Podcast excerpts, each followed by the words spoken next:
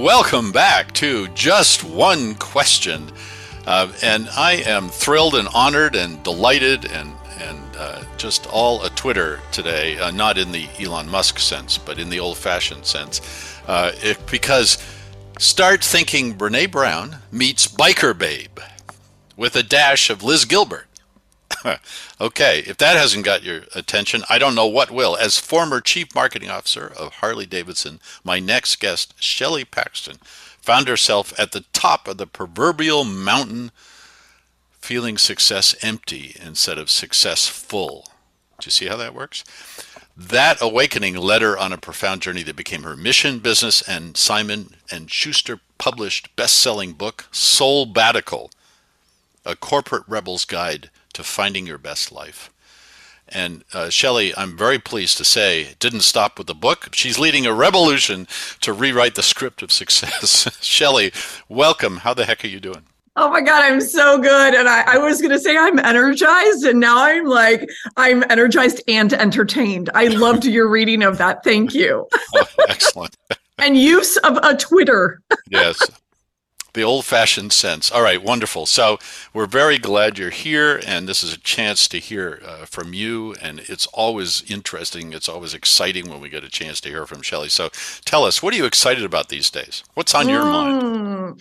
Well, mostly it's the word, a revolution. I'm excited that in the post-pandemic world, I truly feel like we're on the cusp of what I'm calling this revolution, that more of us, myself included, and so many people in our community are just deciding that we're no longer subscribing to this generations old societal definition of success that's leaving us burned out and exhausted and honestly just unfulfilled, like searching for greater meaning in our lives. And so I say revolution because I'm inviting more people and I am witnessing more people lean into this idea of like rebelling for our own definition of success, rebelling for what matters most to us, and a script that's full of more humanity and well-being and soul so that we can live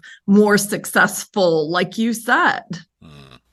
Yeah, that's so wonderful. And it it would be um, it would be a happy ending, or as happy as the ending gets after the pandemic and all the suffering that that entailed and all the difficulties that entailed and all the tragic loss that that entailed, to find a new way forward. Um, it's uh, the analogy I remember hearing at the beginning of the pandemic was um, this is going to be like the plague leading to the Renaissance in the fifteen hundreds. Mm.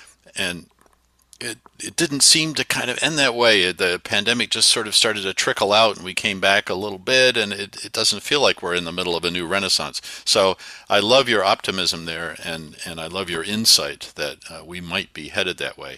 And um, give us just a little more um, color on that, a little more detail on that. So if if I feel like rebelling, what's my next step? Yeah, I mean, honestly, this is about rebelling for a life that lights you up and not one that burns you out, right? So the first step in doing that is really saying, getting honest with yourself. First of all, slowing down, because I think one of the biggest things that sort of kept us in this place, and we're at the very beginning of this. I agree with you. I, I don't think we've like, you know, I don't think we're the bull out of the chute from the pandemic. But we're, but this idea that more of us can really start, like, slow down, get still, listen more deeply, because we've been addicted to busyness and addicted to this idea of traditional success as an external checklist versus an internal check-in. And when you start doing the internal, like, think about success as a feeling. How often do we have that conversation? What does success feel like for you at the end of each day? Mm-hmm. And when we start to really embrace that idea and get clear on what is that feeling and what are more of the things that we can do that create that feeling, we can start to create a life and a definition of success that feels amazing. I love that. That's exactly uh, why uh, I was excited to have you on, because uh, we're, I'm now inspired, and I hope listeners who watch this or viewers who watch this are inspired too. This is, the, you just heard it, the first step in the revolution. You now know what you need to do next. Slow down and start listening to yourself and figuring these things out, and uh, and then take it from there. And if you want to know what the other steps are, buy the book. Check out Shelley's website and get to know her work. Shelley, thank you so much for being on Just One Question. I'm inspired to go take the rest of the day to, to uh, get started on this. Thank you. Thank you.